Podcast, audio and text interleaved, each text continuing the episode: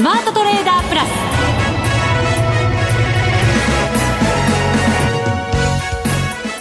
全国のリスナーの皆さんこんにちは。内田まさです。この時間はザ・スマートトレーダープラスをお送りしていきます。この方をご紹介しましょう。国際テクニカルアナリスト福永博之さんです。こんにちは。よろしくお願いします。よろしくお願いします。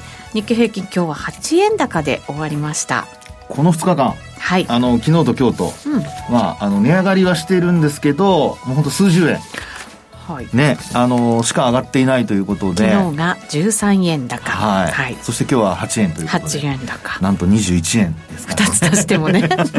足してもですよね本当にね。そうですね、えー、そこまでのペースがねやっぱりね、はい、何百円高っていうのが続いてきましたからね。そうですね、うん、であのまあ株式市場そういう意味で言うとちょっと上値が重たくなってるという中ではあるんですけどちょっとあの今回は一つあのパターンをちょっとご紹介しようかなと。パターン。はい。なあのこういうふうに上値が重たくなってきた時のですね、はい、あのまあ下に落ちるパターンあともう一回上に上がるパターン、うん、なんかそのあたりをちょっとご紹介したいなと思いまして、はい、三角持ち合いとかそういうパターン分析なんですかね。ちょっと違う。ちょっと違いますね。あちょっと違う。楽しみです。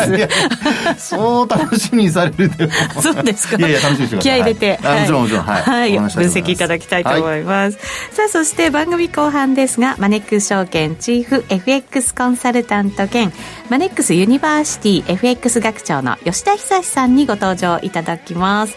為替もね結構動いてますから、はい、そうですね。ドル売り強くなってますね。ね、うん、ちょっとやっぱりあのドルの上値が重たくてなかなかねあのー、まあ上がるとまた押し返されるというような状況になってますね、はい、まあ、現状もやっぱり104円台の、まあ、30銭台ですかね。そうですね。一時まあ半ばを超える場面ありましたけど、はい、こういう時にはね、あの、先行きどうなるのかっていうのも含めてですけど、なかなか長期で持ちづらい。そうなんでしょうね。ユーロもね、1.21台乗ってきていて、うん、はいはい、ユーロは本当強いですね、うん、そうなんですよね、えー、そうなった場合、ドル円はどうなるのか、またちょっと企業業績に与える影響なんかもねドル円に関しては考えていかなきゃいけませんのでね。はい、はい、じっくり伺っていきたいと思います、はい、それでは番組進めていきましょう。この番組を盛り上げていただくのはリスナーの皆様です。プラスになるトレーダーになるために必要なテクニック心構えなどを今日も身につけましょう。どうぞ最後まで番組にお付き合いください。この番組はマネックス証券の提供でお送りします。スマートトレーダー計画。よーいドンさあ、それではまずは株式市場です。改めて日経平均株価8円39銭高26,809円37銭で終わっています。高いところ26,868円飛び9銭がありましたけど、はい、これは昨日の高値に届いていないという感じですね。ああ、まあそうですね。うん、ねあのー、もう早速その、いろいろパターンについてご紹介したいと思うんですけど、はい。あの、まず一つですね、あの、こういうふうに上値が重たくなってきますと、はい、あの、どうしても、その、まあ、空売りしたくなると言いましょうかね。あの、ショートしたくなるふうには感じるんですけど、ここまで上がってきただけにね、はい、ピッチ早く。そうですね。はい。で、ただ、あの、こういう時って、あの、一つ、やっぱりちょっと注意すべきポイントっていうんですかね。はい。あの、見ておかないといけないものが一つありまして、うん、それは何かというと、やっぱりあのトレンドなんですよ。トレンド。はい、これ間違いなく上昇トレンドまだ続いてますよね。短期的に見てもね。で、あの、まあ、どの、おまあ、指標をですね、トレンド分析に使うかっていうところがあるんですけど、はい、まず今、あの、これテクニカル的にですよ。あの、値動きが重たくなってる理由っていうのもちょっと考えておかないといけないんですよ。まず理由ですね。はい。はい、で、これは何かというと、例えばですけども、まあこれまでも何度かお話はしてますが、あの、200日移動平均線との乖離率がですね、はい、これやっぱり20%を超えて、まあ昨日今日とも、あの、20%を超えて2日連続なんですよね。はい。で、あの、おまあ、直近で一番高かったのが、えっと、これ17日が一番高かったんですけど、17日。はい。はい、でもその高いところでは一旦こう、押し目を作ってですね、うん、まあ、その後もう一回、あの、株価は、あの、反発に転じると。はい。で、そこから、まあ、あの、まあ、今日に至るというところになるんですけど、まあ、その過程で、えー、まあ今お話したような17日の乖離率のところをまた上回りまして、うん、でこの時の乖離率が17%だったんですね。17%、はい。はい、ですから、まあ、あのー、まあ大体、あのー、10とか15とか、あるいは5とか、うん、まあ、そういうふうにあの5%刻みでこう見ていくことが一般的なんですけど、まあ20%に接近するところでこう押し返されたと。うん、で、そこから今度は逆に17%超えて、今度20%も超えてきたっていうことなので、はい、これは、あの、今のお話で言うと、まあ、ちょっとこう、日柄調整っていうんですかね。うん、あの、乖離率が、あの、急拡大して、またちょっと、あの、まあ、値幅がこう、上の方に行った時にですね、広がった時に、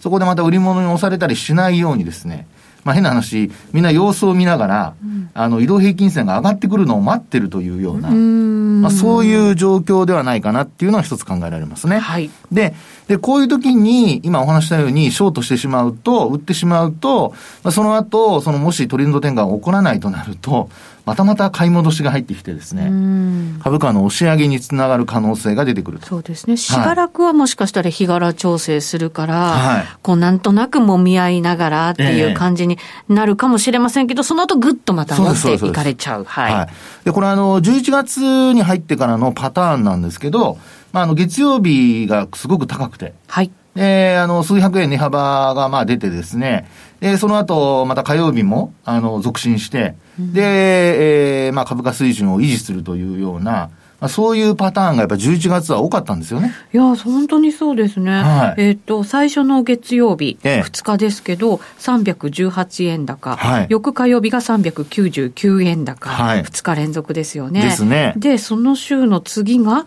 514円高で始まって、はい、そうそうそう。で、65円高、444円高、171円高、この週 強かったですね。えー、そしてまたまた週明け521円高、翌日100円高。はいまだ続きますよ。そうです、そうです。全部言った方がいいですか？第4週もね。もういいですか ですね。はい。ということでですね、はい、あの、収書高くてっていうパターンが、まあ、これまでのパターンで、で、あの、えっと、そうですね、月末だけ、11月の30日だけ月曜日安かったんですね。本当だ、211円安。はい。はい。このあの、月曜日って実は、あの、今年に入ってから、まあ私が調べた限りですけど、アノマリーがありまして。うん。月曜日は、あ、月曜日ってごめんなさい、月末ですね、月末。はい。月末で、あの、30日とか31日。はい。で、その日の値幅を見、前日比の値幅を見てみると、うん、なんと、あの、まあ、今回も含めてなんですが、11ヶ月中、うん、10ヶ月が、10回が、全部3桁以上の値幅。それは上下関係なく動く、そうです、そうです。というアノマリー。ええ、はい。で、直近では3か月連続で300円以上のね、あ、300円とか200円以上の値幅。そうなんだ。マイナスで。マイナスで？マイナスで。マイナスで。はい。そうなんだ。ですから、あの、月曜日に高いというアノマリーは、まあ一旦途切れたんですが、ええ、月末売られるというアノマリーはちょっと続いていると。はい。いう形なんですよね。で、ただ、あの、火曜日がまあ反発したことに加え、はい、まあ昨日、今日とやっぱ小幅ずつ上がってますよね。そうですね。はい、ですから、あの、一旦途切れたように見えるこの値動きも、うん、あの、まあ、さっきお話したように日柄調整ということで株価水準を維持している中で、えー、もう一回ドンと上がってくるっていうことが、うん、まあ考えられますので、まあ、そういう意味ではですね、これ安易にこういう相場の局面では、まあ、乖離率があの広がっていて、加熱感があるように見えるものの、えー、注意しないといけないですよ。っていうのが一つ。はいそうですね、はい、これ、面白いことに、為替もドル円に関しては、月曜日にぐんと上がって、はい、その後若干調整して、また月曜日にぐんと上がって、はい、また調整してっていう、なんかパターンありますもんね。そうですねですから、あの、為替の場合はブレイクしてないんですよね。うん、高値はブレイクしてないんですけども、はい、あの、今、野田さんの話のように、あの、まあ、週の、まあ、何曜日かにですね、ドーンと上がって、はい、そういうアノマリーで、あの、価格は持ち上げられるんだけども、上をブレイクできずにまた下に落ちてくるというような。そんな感じですね。はい。強さはだからちょっと違うのかもしれませんけどね。あ、そうですね。はい。で、あの、今回ですね、じゃあ見なきゃいけない指標なんですけど、はい、まあ、そういう中でトレンドが崩れるかどうか一つ、あの、参考になるのはやっぱり5日移動平均線ですね。日、はい。はい。で、5日移動平均線が、あの、これ、ただ下回るとか上回るだけじゃなくて、やっぱ向きを見とかないといけないんですね。まだ上向き。上向きです。もちろんね。はい。で、で今日今日も、超えてますね。はい。そうですよね。値段の方が上ですよね。そうです。ギリギリですけど。そうそうそうそう、うん、で、こうなってくると、お、そろそろ5日線割るんじゃないかとか、思っちゃいますよね。なんとなくね。はい。うん、で、そこでですね、もう一つだけ、あの、5日線に加えてみてほしい指標がありまして、はい。これがあの、パラボリックなんですよ。お、出ました。出ました。点々がつくやつ。点々がつくやつ。はい。パラボリックってほら、あの、パラボラアンテナって言うじゃないですか。あれね、パラボラって放物線っていう意味なんですよ。あの、ボールを落として、うん、で、上がってまたこう、放物線を描いて落ちていくとかっていうじゃないですか。うんうんうん、その放物線ですね。ああ、はい。だから、こう、放物線を描くように点がつくわけですね、そうそうそうパラボリック、ね、落ちたり上がったりしてね。で、この点に、あの、5日線との、あの、まあ、比較をしていただくと、はい、5日線よりパラボリックの、あの、まあ、日経平均の方ですけど、点の方が若干下なんですよ。下。はい。ですから、あの、5日線を割り込んだら、もうすぐに売っちゃうっていうんじゃなくて、うん、実はあの、その事例として一つ挙げられるのが、あの、えっと、11月の17日ですね。うん、17日、はい。はい。これさっきお話しした、一旦高値つけたところなんですけど。そうですね。はい。でそこからですね、今度はあの、水、木、金と値下がりしたんですね。うん、で、5日線をその、えー、2日間下回ったんですが、はい、結果的にね、パラボリックは下回らずに、はあ。要点したまんま。なるほど。引転しなかった。引転しなかった。幅、この、パラボリックの点までに、ちょっと値幅がある、値幅というか、あるんですね。そうです。のりしろがあるという感じですね。のりしろ、帰りがね、少しあると。はい。なので、まあ、そこまで届かなかったと。今回のがでも幅ちっちゃくないですか？幅ちっちゃいんですけどね、えー、あの、今日現在の、まあ、終値ベースですから明日またちょっと上がるんですけど、えー、25,946円。25,946円。あれ結構ありますね。あるでしょ？ある。あるってまた、内田さん。ありますよ、はい、そんなにあるんですか？そうなんです、そうなんです。これね、チャート上見てみると。結構近く見えるんですけど。ところがですね、値幅でちゃんとね、これ、だから実数値をちゃんと見なきゃダメなんですよ、皆さん。そうです。いや、皆さん見てると思いますけど。チャートってこうと、風景見るみたいにね、見る癖があって、遠くから。そう、感覚で見ちゃう人が多いと思うんですけど、はい、そうじゃないんです。ちゃんと値を見てですね、あのー、まあ、5日線割り込んでも、えー、今お話したように17日から20日までにかけての値動きのように、パラボリック引転しないとですね、これまた収賞になるかどうかわかりませんが、何かしらのきっかけでドーンと上がってですね、はい。担がれちゃうっていう。うそういうパターンが、まあ、考えられるってとこなんですよね。これでもパラボリックずいぶん引転してないんじゃないですか？これそうなんですよ。今ね、ええ、内田さんの話にあるように、パラボリックの要点した期間だけを見てみると、え、まああ、要点したのがこれ11月の4日なんですよね。4日か。はい。でね、今日まで、えー、今日の終わりにまで見ると、数え間違いでなければ、21日間。21日間。はい。これってどうなんですか？こういう日にちみたいなものって、ええ、あんまり関係ないんですか？いや、ありますよ、もちろん。やっぱりね、なんかありそうですよね。はい、えー、っと、21か22かどっちかですね、これね、ちょっとあの、うん、えー、取り方によって違うかもしれない。取り方っていうか、あの、えー、機械によってね、ちょっとあの、ずれちゃったりするので、うんはい、まあ、あの、数えていただければと思うんですが、ね、はい。でですね、はい、あの、今お話しているような形で、まあ、あの、21日間も続いているとなると、うん、だいたい5営業日じゃないですか。はい。そうすると、だいたい4週間。4週間。ね、あの、上昇が続いていると。1ヶ月間。1ヶ月間。うん、で、まあ、確かにそのサイクル的には、まあ、21日とか、あるいは、その、例えば一目金公表なんかで、えー、26日間とかね。うん、そうすると、まあ、来週の S q 前とかが高値になっちゃったりっていうような。また出た。S q なんかやだいや、来週だってメジャー S q ですからね。そうなんですよ。はい、ちょっとね、ええ、ちょっと警戒やっぱり必要なのかもしれないですけどね。ですね。えー、まあ高値になるか安値になるかによってね、また方向も変わってくるでしょうし、うん、というふうに考えた場合に、あの、まあ、要は皆さんに、あの、お話したいのは、担がれないようにするためにはどうするか。で、あとは、あの、こういうその、まあ、売り時を探るときに、何をもとに、その、まあ、売ること、あるいは、あの、リスク回避のための利益確定をやるか。はい。で、そういう時に見てほしいのは、まあ、これまでは5日移動平均線だとかをしっかり見てくださいねっていう話をしてたんですけど、まあ、それに加えてですね、今お話したように、今回、あの、強い相場になってくると、5日線を割り込んでも戻すという、うん、まあ、そういう、あの、まあ、流れになってますので、ちょっと一つ、まあ、出汁を加えるというのなんですけど、料理じゃないんでね。まあ、パラボリックをちょっと加えてみていただいて、はい。あの、5日線下回ったからすぐショートっていうわけじゃなくて、えー、まあ特に先物なんかやってる人はね、そういうことをちょっと考えつつ、パラボリックが引転して、えー、まあ両方ともトレンドが変わるところまで、えー、判断、こうちょっと待ってみると。パラボリックまで、でもそんなに幅があると、はい、ちょっと待つのも辛抱ですね。あまあ、今、ショートしてる人はね、あの、踏み上げられてる状態で、これ厳しいと思いますよ。えー、ですから、まあ、やっぱりちょっと下がったところではもう買い戻さないと、はい、あの、基本的にはやっぱり、あの、損失の幅がどんどん、この、下げないですからね、広がっていくという。で一番やっぱり辛いのは、終値ベースで上がっていくのが辛いパターンになるので、ザラバ中下げてもですね。はい、ですから、あの、こんな風にじわじわ上がっていくときも、今さっきお話したように、日柄調整という形で、加熱感を冷ましながら、もう一回ドーンと上がってくる可能性があるので、ええー、まあ一つですね、今回、あのー、まあ、さっきお話したように来週は S q もありますし、ちょうどあの、この放送がその S q 前のね、ああ、そうですね。前日ですからね。はい。はい。まあ、なんかいいお話できたらいいなと思いますけども。毎回注意点にはなりますけど、ね、まあね、もう毎回ですからね。ねこの番組、木曜日、曜日が変わらない限りは。はい。ということでですね、今お話したようなパターン、これ、相場が強い時に起こりやすいパターンなので、うんはい、あの、ぜひちょっと頭に入れといていただいて。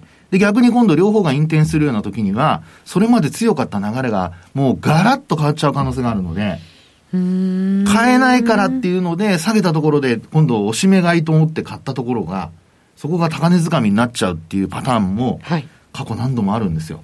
なのでですね、あの、今回の、その、まあ、強い相場が、えー、どこまで続くかの判断材料として、今お話したような指標を2つ、まあ、ちょっと参考にしていただくのと、トレンドが変わったとしたら、これは、あの、一つ、これまでの流れのように、おしめじゃなくなる可能性があるので、うん、それもですね、あの、まあ、頭に入れといて、はい、で、年末、あの、余計な、その、心配をして、あの、年を越すようなことがないように。うん。ね、あれ、いつ戻るんだろうなんていうことにならないように。もちろんそのままドンって、あの、戻るかもしれませんが、まあ、そのあたりをですね、えー、今回ちょっと、あの、相場があまりにも強くて、流れが、あの、これまでと違うパターンになってますので、まあ、ぜひちょっとね、参考にしていただくと、えー、今後の役に立つんじゃないかなというふうには思いますね。うまくまとめていただきましたけど、一ついいですか？はい、どうぞ。今、注意点、はい、全然違う方向で注意点二つ出たじゃないですか。はいはいはい。え福永さんは、はい、えー、どっちの可能性が高いと？あの、私は上に上がる方の可能性の方が高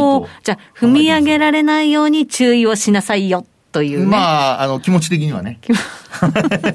はい、そうですか。そうすると相場はまだ上がる可能性が高いと。ね、福永さんは考えてらっしゃるもう引転しなければ、もうその可能性が徐々に高まると思いますけどね。うん。引転する可能性は、じゃああんまり考えてない、今のところは考えてないですね。はい。まあ、あの、コロナウイルスのワクチンに副作用があるとか、まあ、そんな話でも出てこない限りは。そうですね。また、はい、あの、来週年末相場とか伺っていくんですけど、年内強いイメージですか、年内 S q まではっていうのがまず一つで、はい。S q の後どうなるかっていうのは、やっぱり S q 前後の動きで、うん、あの、ちょっと判断しないといけないかなと。今考えるには、まあ、やっぱり決めつけるにはちょっと早いかなっていう気がしますけどね。じゃあ来週決めつけていただいてかなと。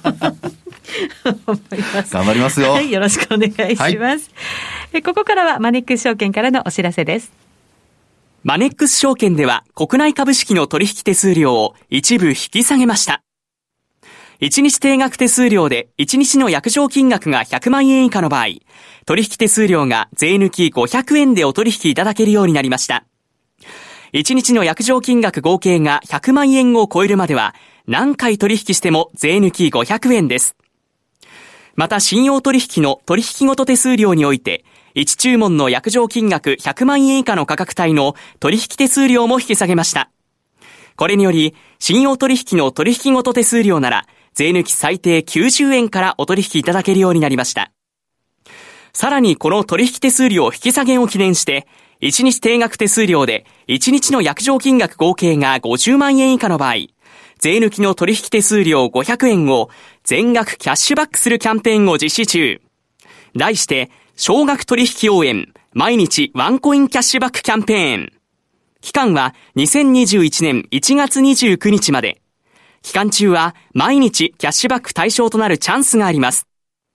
この機会に少額でのお取引がしやすくなったマネックス証券で国内株式投資をぜひご検討ください。マネックス証券でのお取引に関する重要事項。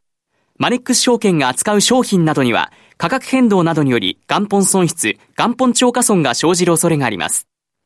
投資にあたっては、契約締結前交付書面、目論見書の内容を十分にお読みください。マネックス証券株式会社、金融商品取引業者、関東財務局長、金賞第165号。ザ・スマートトレーダープラス。今週のハイライト。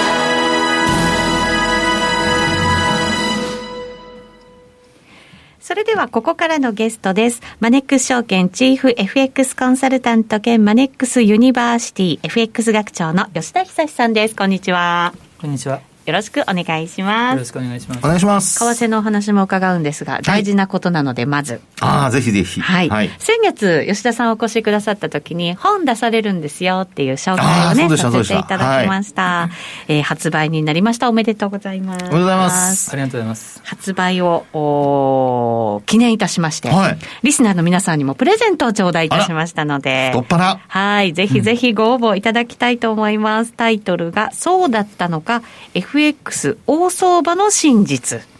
ビジネス社から発売されております。いいですね。はい。前回もちらっとね、内容をお聞きしましたけどね。そうなんです、そうなんです。はい。10名様にプレゼント頂戴しました。お申し込みは番組ホームページのプレゼント応募フォームからお願いいたします。皆さんからのご応募お待ちしています。お待ちします。きっとメッセージもね、そうですね。つけてくださるんじゃないかなと思いますので。それは、はい。はい。あの、当選確率に関係するかどうかわかりませんが。いやらしいですよ。いやいやいやいや、そんなことありませんよ。はい。ぜひぜひ温かいメッセージもお願いいたします。さあ、それでは吉田さん、為替ちょっと動いてますので、お話を伺っていきましょう。ドル円に関しては、それほどそんなに大きくないんですけど、全般見ますと、やっぱりドル売りが強くなってると。全くその通りですね。ですね。僕、よく大統領選挙のアノマリって話をするじゃないですか。うんはい、選挙の後からあのトレンドを伴ったね、ボラティティのあのがすごく上がると。大相場になるって話をしますけれども、うん。はい、あのドル円まだ全然そんな感じないですけれどもあの今おっしゃったみたいにユーロドルとかね、はい、あの5ドル米ドルとか、まあ、ドルストレートって言いますけれどもこっちの方は僕すごい細かい話になるんですけれどもあのドル円で見てるとその大相場に変化する時っていうのはそれまでずっと今後期っていうのは90日移動平均線を挟んでプラスマイナス2%のレンジでこうもみもみしてるわけですよ。90日移動平均線のプラスマイナス 2? 2%? 2%? そう。あそうなんです90日っていうのはあまり使ったことなかったんですけどそうすると結構重要なんですね、うん、僕もね、えー、あの3か月平均ということであの結構使うんですけれども、はい、でそれを挟んで例えばドル円なんかはもう半年ぐらいあのプラスマイナス2%の範囲内今の感覚でいうとですねドル円ってこうやって100円台でしょ？だからプラスマイナス2%っていうと4円ですよ、うん、半年ぐらいあの、まあ、45円のねレンジでずっとこう続くとところが選挙前後してこのプラスマイナス2%のレンジを抜けてくると、はい、抜けた方向に一気にその乖離率がプラスマイナス5%以上に拡大すると。5%? でそれが今起こったのが、まあ、今週のユーロドルなわけですよ。ああそうなんですね。これ結構どの通貨にも言えることなんですね。そうするとね。ドル円ほど、うん、あのユーロドルだとか5ドル米ドルっていうのは毎回の大統領選挙でそうだというわけではないんですけれども、でも少なくとも前回のトランプラリーにあった時にはあのユーロドルはそうなってましてプラスマイナス2%を抜けてあのトランプラリーですからあの前回の時にはドル高になったわけですね、はい、だからユーロドルで見るとマイナス2%を下回ってきたわけですよ。そうすると一気にマイナス5%以上にあのユーロ安ドル高が急拡大して、はい、で今回の場合も今お話したみたいに今週からユーロドルあのユーロドルの90日線って1.18とかそんな感じのもんですから1.2ドルっていうのがまさにその2%のところなわけですよ。それ抜けたら、はい、こう一気にあの上がり始めてるじゃないですか。はい、5ドル米ドルもそうですしですからまあこれはユーロが買われたとかあのコードルが買われたとか以上に、まあ、ドル売り相場になってんだなと。うん。これドルがここまで売られる理由っていうのはもちろん緩和まだまだ続きますよっていうところなのかもしれませんけどなんかそこなんですそこだけなんですか？緩和が続くっていうその意味合いだけなんですか？ドルが、まあ、最近のドル売りって、えー、あのそのリスクオンのドル売りって説明が多いじゃないですか株が上がってくるとドルが売られるみたいなね、はい、最近はね。言われ方しますよね。はい、でこれってまあおそらくコロナショックの時の反動なんですね。コロナショックが起こったら有事のドル買いが殺到したじゃないですか、はい。まあ、コロナショックっていうのは究極的な有事だったのでもう円よりも何よりも安全資産としてキャッシュイズキングということでですねドルを持たないとだめだなっていうことで、はい、ドル買いが殺到したわけですよね。ドル不足なんかも心配されましたしね、そうですねだからそれに対してドルドル資金の供給もすごくねあのやったのでドル余ってるわけで、えー、でまあコロナショックも振り返ると1か月もしないうちにとりあえず一段落したじゃないですか、うそうすると株高に戻る中でこうやって株高が続く中で有事のドル買いの反動が入ってるんでしょうね。なるほど。そうすると株高リスクオンではあのドル買いの巻き戻しということだから、まあ、ドル売りということであのここまで来てて、うん、でまあ、最近もね、はい、そういう流れの中で僕は本当はこのリスクオンのドル売りっていうのはあのこの先もどんどん続くかどうかっていうのは微妙だなとは思ってるんですけれども、えー、ただプライスアクションだけ見てるとその選挙後のねまさに脱レあの小動きみたいな動きになってきてるのがドル売りとい。うことなわけですね。まあ、普通で言ったらユーロドルはもう1.25とかをね、はい、あの目指す流れに入ってるんでしょうし。そうですか。そこまで強いんですねこのトレンドは。さっきお話したみたいに、えー、乖離率が5%以上に拡大すると計算するとそうなるわけですよ。はあなるほど。そうすると次の本当に節目を超えてくるような勢いがあるというそうそう。ことになるわけですね。大統領選挙アノマリからするとね。うんなるほど。ドル円はねあまり動いてないのでちょっとねなんかこうそういう勢いがあ感じられませんけど確かにね。ね全般で見ちゃうと全然違う風景が見えるわけですね。すね。はい、これただドル売りがそんなに続くことはちょっと疑問っておっしゃいましたけど。まあ福永さんじゃないけども 株高がね 株高がまあ無敵の株高がここまで来ててまだ続くんですかっていうのがあるじゃないですか。株次第ってところありますか、えー、そうですね。僕はあの為替っていうのはやっぱり株だとか債券の結果なんですからね。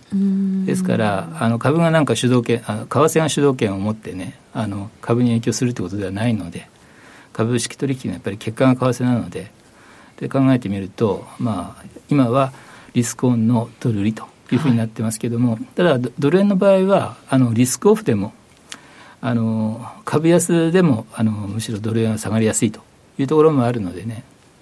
ですからでドル円の方はあの脱レンジっていう観点から言ったら103円割れるかどうかっていうところがもう全てですよね。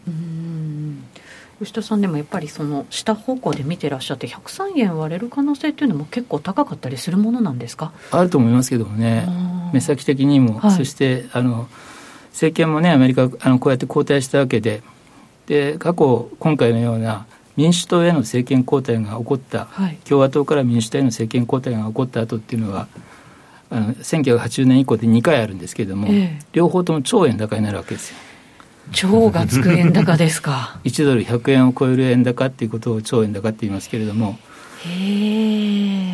ですからそういうねあの民主党への政権交代のあの過去の経験則なんかも参考にすると目先だけじゃなくて来年以降という観点でもやっぱり円高になりやすいのかなと思いますけれどもね。吉田さんの本のプレゼント始まっています。番組ホームページぜひご覧になってご応募ください、はい、吉田さんありがとうございました。ありがとうございます。ありがとうございました。あっという間にお別れのお時間です。今日ここまでのお相手は福永博之と内田まさでお送りしました。それでは皆さんまた来週。ま、この番組はマネックス証券の提供でお送りしました。